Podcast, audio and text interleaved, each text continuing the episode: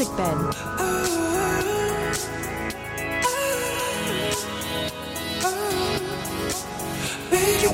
What's up guys? 皆さんこんにちは。オーガニックライフアドバイザーのナナです。皆さんいかがお過ごしでしょうか？いつもポッドキャスト聞いてくださってありがとうございます。えー毎週月曜日日本時間ポッドキャスト更新中です。オーガニックライフというありのままの心地よく自然に生きるライフスタイルのコーチングをしているんですけども主に食や健康美容マインドセットをメインにですね。こちらのポッドキャストではお話ししています。アメリカカリフォルニアロサンゼルスからナナがお送りしております。よかったらサブスクライブの方そしてそしてリクエストもどしどしお待ちしております。インスタグラムの DM 欄から私に送ってくださいね。はい。皆さん先週1週間はいかがでしたか？私はねちょっと料理に費やす時間っていうのを増やしてで料理してる間にポッドキャスト聞いたりとか YouTube 聞き流ししたり、まあ、料理自体がすごく好きなので、まあ、それを楽しみながらもこう勉強したりとかなんかそういうのをですね少し意識的にしてみましたあのニューヨーク行った時に好きなものを好きなだけこう食べ過ぎてかなりこう胃がお疲れモードだったので本当にあのステーキ3日間連続で食べるとかそういう感じだったんですけどもまあ帰ってきたのでまあ料理もちょっと、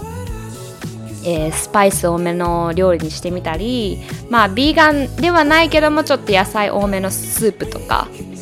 なんか消化に優しい、えーまあ、スープカレーを作ってみたりとか、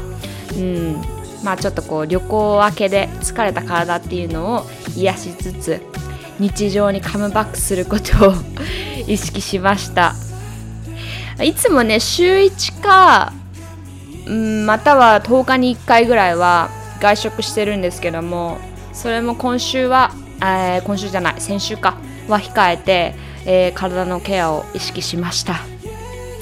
まあそんな感じかな。まあなんか特別なことはなかったんですけども今週も1週間皆さん一緒に頑張りましょう。はい。まあ今日はですね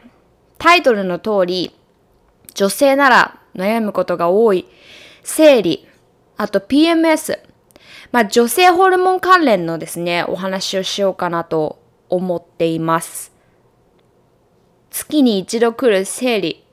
辛い人は本当に辛いですよね。私もずっと悩んでてもう10代その生理が始まってからもう常に不規則、えーひどい PMS ひどい生理痛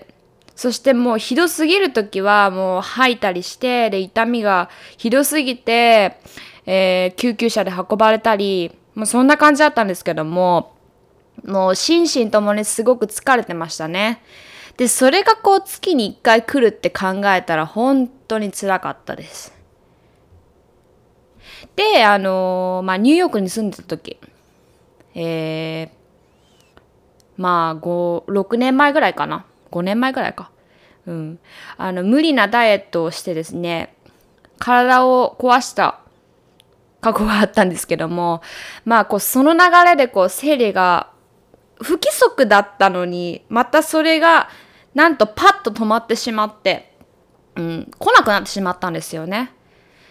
で、その時、ちょうどあの、あの、日本に一時帰国するタイミングがあったので、で、産婦人科の先生に見てもらったんですけども、特にこう異常ないです。何もないですって終わって、で、生理を起こすピルみたいなものを、その時処方してもらって、で、まあこう、生理を起こすピルなので、生理が来たんですけども、その薬の作用で起こしてるだけなので、もちろんその次の、その次の月はもちろん生理が来なくて、で、まあ悩んでみたいなのを繰り返してたんですよね。で、その時その、ピルで、えー生理を起こしたっていうのを全部こう合計で考えたら1年ぐらい来なかったんですよね。うん。まあこう、今はですね、たまにこう、あの、生理来る前、まあ PMS の時期っていうのに、イライラするなっていう思う時は、まあ、ありますけども、昔に比べたら明らかにこう楽になって、で、生理痛っていうのもほぼなくて、まあ、生理痛っていうのがなくて、まあ、ちょっと、ちょっと違和感あるなぐらいなんですけども、全然そのなんか耐えられるレベル。うん。気にならないレベル。うん。まあ当たり前にこう毎月飲んでいた痛み止めとかにも頼らなくなりました。うん。やっぱりこう食を正してで食に規制とかルールをかけるんじゃなくてやっぱりこう自分が食べたいものを食べる。でも体には負担がかからないように、えー、添加物を控えたりそのオーガニックだったりローカルの食材に変えたり。でそしてその心身ストレスをまずなくすっていうところにこうフォーカスを置いたのがまあ一番大きいかなと思うんですけども。まあ私自身もこう10年以上悩んでいたのでまあ悩む悩んでる方とかも多いんじゃないのかなと思ってその先週インスタストーリーでまあ、生理とか PMS 女性ホルモン系に関する悩みはありますかってこう皆さんに聞いたんですけどもそしたらあのいくつか、まあ、お悩みをいただきましたので、まあ、それをこう読ませていただきつつお話ししていこうかなと思います。はい。まあ私はあのドクターではないのでこう医学的アドバイスっていうのはできないんですけどもまあ私の実体験だったり、まあ、いろんな方の意見をこう聞いたりですねこうアメリカで行われた、えーまあ、研究の論文を読んだりまあそんな感じでこう私の目線から、えー、私が思ったことだったりをですね、こう話していこうと思ってるんですけども、まあこう私が言うことが皆さんにとってこう100%正しいわけではないので、まあそちらはあのご了承ください。はい。まずね、はい、読んでいきますね。生理前のイライラと気分の落ち込み、かっこうつうつが年々ひどくなっています。肌荒れもすごいです。というお声をいただきました。まあこれは生理前とおっしゃってるので、まあ PMS と思うんですけども、まず皆さん PMS ってなんだかご存知ですか？プレメンストルアルシンドロームの略, えー、略なんですけども、まあ、えー、月経前症候群ですね。と言われています。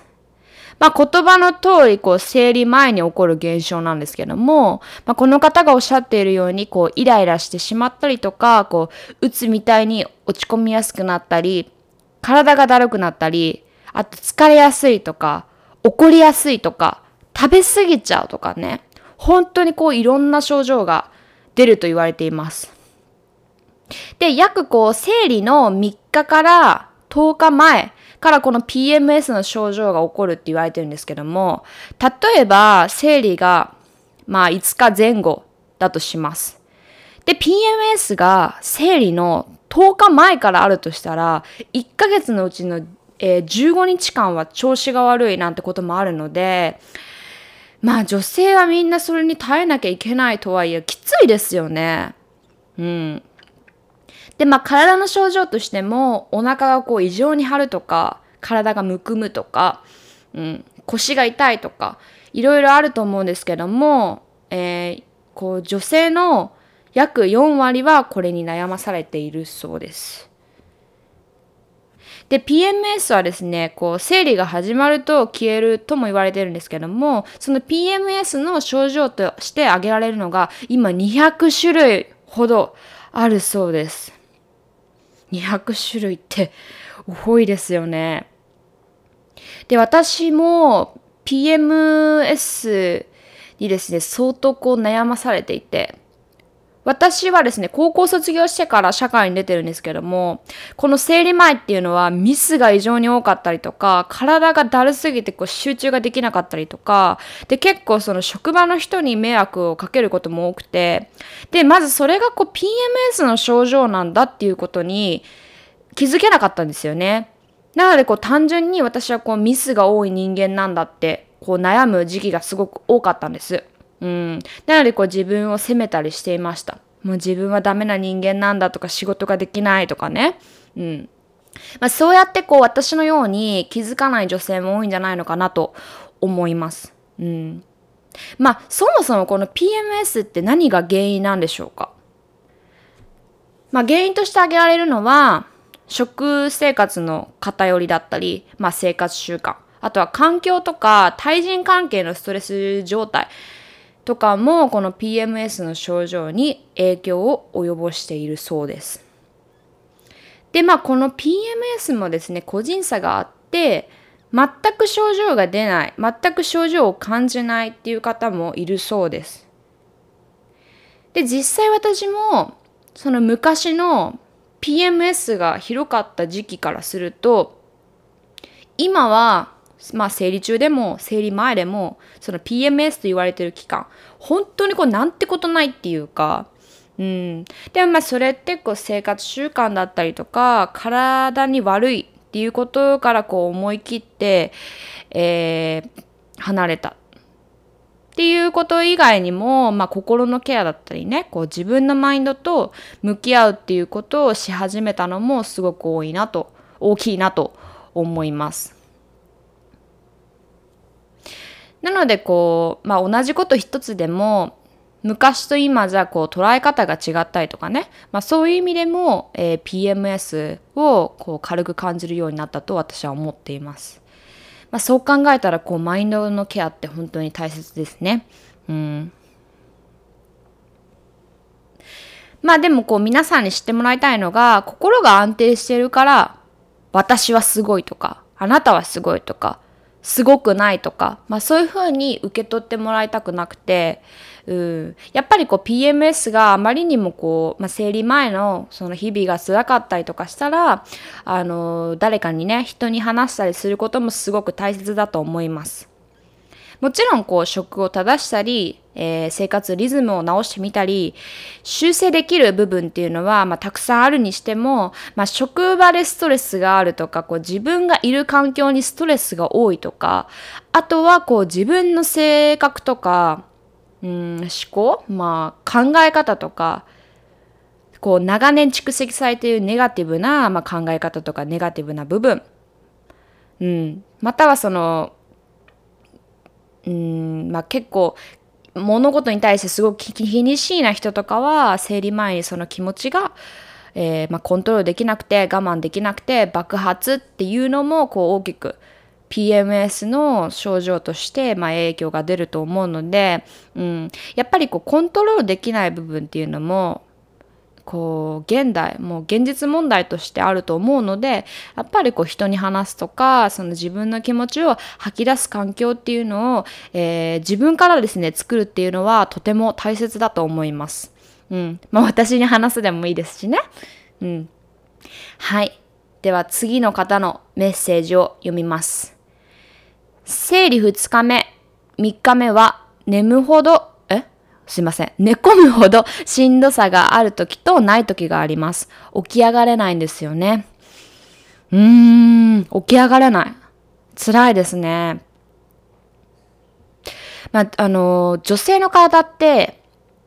2つのホルモンバランスが、こう、うまく整っていることが大切なんですけども、まあ、ご存知の方も、あの、いると思うんですけども、エストロゲンとプロゲステロンっていう、こう、2種類あるんですけども、えーまあ、生理前、まあ、この PMS の時期はプロゲステロンが優位になって、えー生理が終わった後から次の生理とのこう真ん中の時期ぐらいでこう排卵っていうのが行われるんですけどもこの排卵前はエストロゲンが優位になっているんですけどもでこのこの流れっていうかこの2つのですねホルモンバランスっていうのがこうしっかり保てていればこう PMS だったりこう女性特有の悩みだったりっていうのが、まあ、減るって言われてるんですけどもで私たちのこうあの女性の体っていうのは私たちの意思関係なく毎月、えー妊娠に向けて準備が行われています。で、これが体を守る、要は守りの体制のような感じで、うん。だからこう食欲が増えたりとか、むくみやすかったりとか、だるいとか、えー体重が1、2キロ増えたりするとか、あると思うんですけどもやっぱりその赤ちゃんを産む女性の体としてその自分と子供を守る体制っていうのを作らなきゃいけないのででその期間は、えーまあ、体がこう、えー、溜め込もうとする傾向にあるようです。なので、まあ、それが分かっていると、やっぱりこう、生理前だったり、生理中っていうのは、うん、こう、体がすごくセンシティブになっているような感じなので、うん、やっぱコントロールできる限りはこう生理前とか生理中の過ごし方っていうのを、うん、生活リズムっていうのがですねこうあまりにもこうハードになりすぎているようでしたらその期間はこうゆっくり過ごすとかこう心がけてですねこう1ヶ月のスケジュールっていうのも、えー、スケジュールっていうのを決めてもいいんじゃないのかなと思います。うんごめんなさい。これなんか お役に立ててるかわからないですけども、やっぱりね、でもこうさっき言ったように私たちがコントロールできない部分っていうのもあるので、こう人間の体の本能としてね。まあでもそれをこう分かっているだけでもちょっと楽になれるかなと思います。うん。やっぱりこう無理しすぎないでやっぱりリラックスするっていうのはすごく大切ですね。うん。はい。お次は、えー、ナプキン、タンポンについてどう思いますか？というメッセージを、はい、いただきました。私は今はオーガニックのナプキンを使っています。タンポンはね、実は使ったことないんですよね。人生の中で。はい。まあでもそのナプキンでも必ずオーガニックのものを使うようにしています。今ね、こう結構、あの、安価な生理用品っていうのが世に世に出てると思うんですけども、こう CM とかで吸収力っていうのを歌っているものとかを本当に気をつけた方がいいです。これらはですね、こう、吸収性と言いつつ、その血を冷やして固める高分子ポリマーっていう要はこう冷えピタとか紙おむつに使われる化学成分っていうのが多く含まれているんですね。でも体の中で女性にとって一番大切な場所をこのような化学成分が入っているものをですねナプキンとして当てたりとか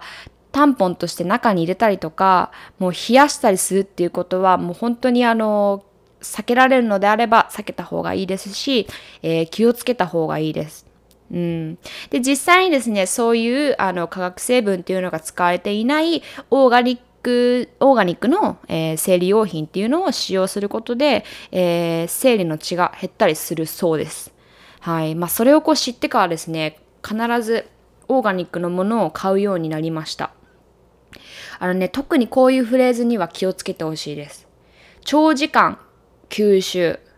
漏れない。蒸れない。違和感なし。つけている感じがしない。えー、などの、こう、キャッチ、キャッチーなフレーズ。まあ、こう、歌い文句っていうので、こう、多くの若い女性に商品をこう、普及させようとしてるのって、本当にそこは、えー、購入する前にですね、一度チェックして、一度考えてもらいたいなと思います。はい。はい、次のメッセージに行きたいと思います。ピルってどうなんでしょう？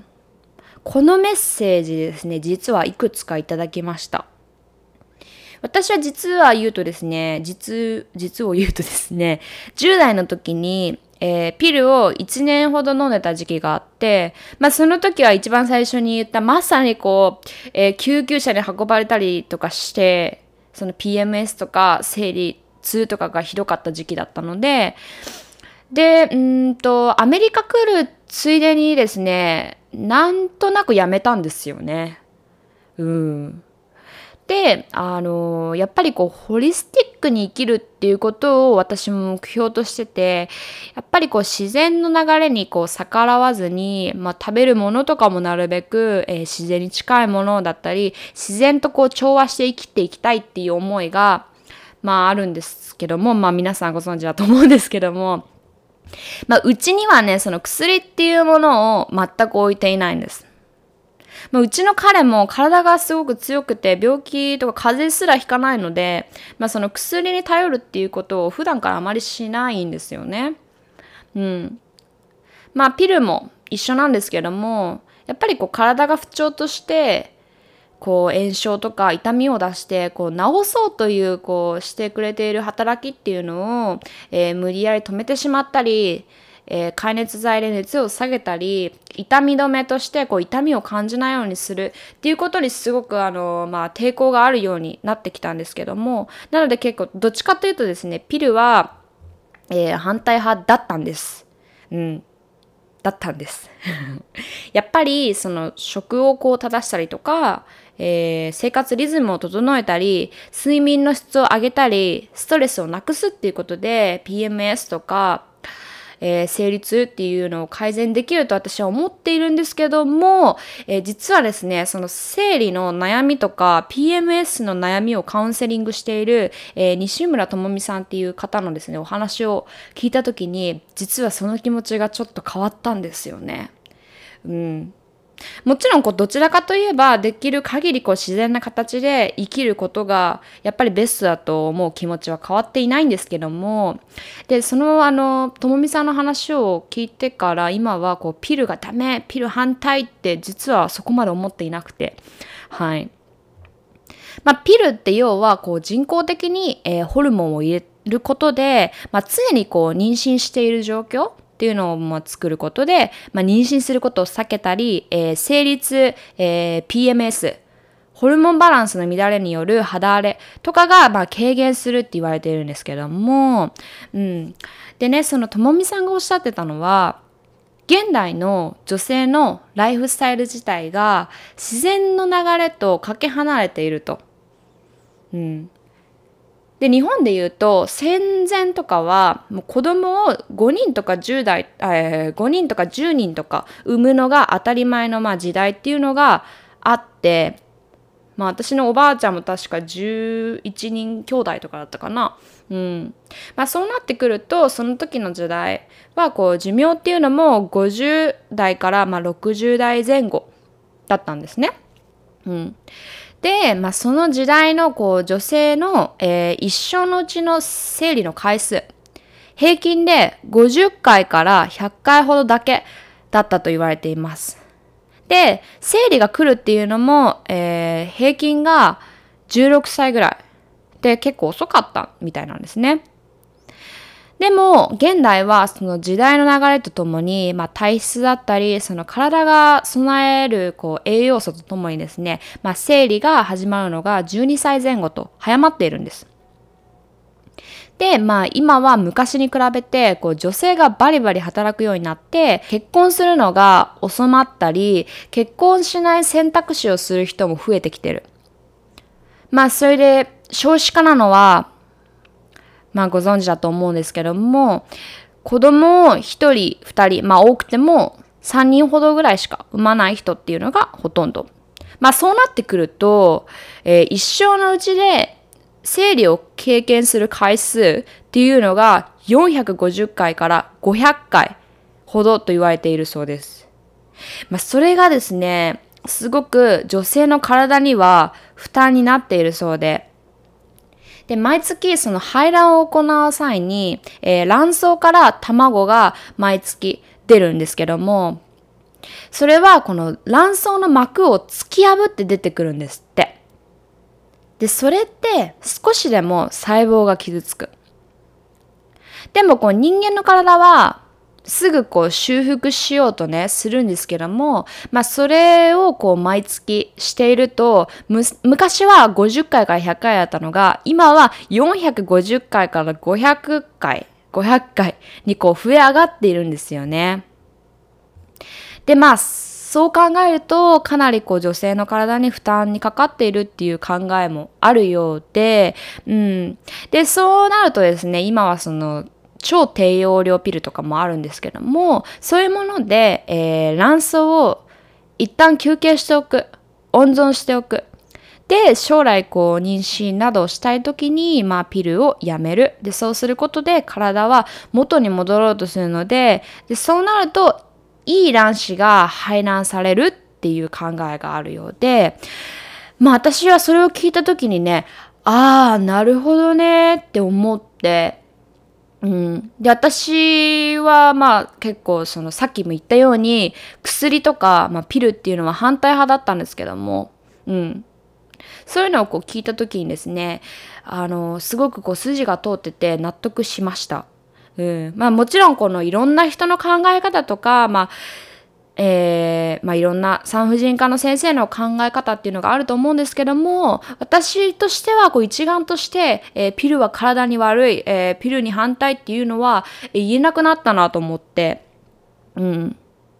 まあ、ただこう食が乱れたりとか生活リズムが悪かったりしててそれをこう直さないっていう流れでピルを活用したい、えー、しようかなって、まあ、思うことよりもしっかりまずは食生活とか生活リズム、えー、ストレス軽減っていうのを心がけた上で、えー、まあ、体の休憩というかこう卵巣を休憩させようとか温存させようっていう状態であればね取り入れるうまく取り入れるっていうのはありだなと私も思いました。うん。まあ、基本はでもこう、えー、私生活を正すこと、えー、マインドのケアをしてあげるっていうのは、まあ、どんな状況でもね、えー、一番大切だなと、そこはまあ変わらず思っています。はい。まあそんな感じで今回は女性特有のお悩みについてお話ししました。いかがだったでしょうか、まあ、少しでも皆様の役に立てたことを願っております。はい。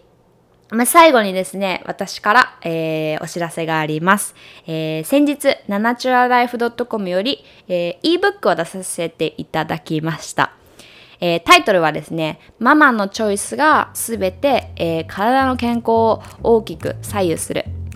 まあ、この ebook では、健康って健康になるってそもそも何なのとか今不調を抱えてない。でもそれだけが健康。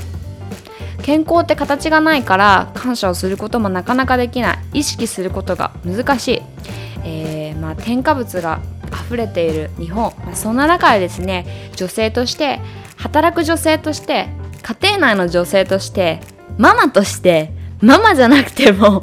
はいこう真の健康っていうのを貫くために、まあ、読んでこうすっきりする。そして腑に落ちる。そんな ebook がですね完成しました。あのー、概要欄に貼っておきますのでぜひぜひチェックしてみてください、まあ、それ以外にもですねこうお悩みがあったりとか何かこう話を聞いてもらいたいっていうことがぜひぜひあってこう私が力になれればあのお力になりたいと思っていますので、まあ、インスタグラムからいつも通り DM くださったら私も嬉しいです。はい。まあ、それでは今日も最後まで聞いてくださって本当にありがとうございます。今日ちょっと30分ぐらい、30分近くなって 長くなっちゃったんですけども、はい、ありがとうございます。また来週もぜひぜひ楽しみにしててくださいね。それではまたね。バイバーイ。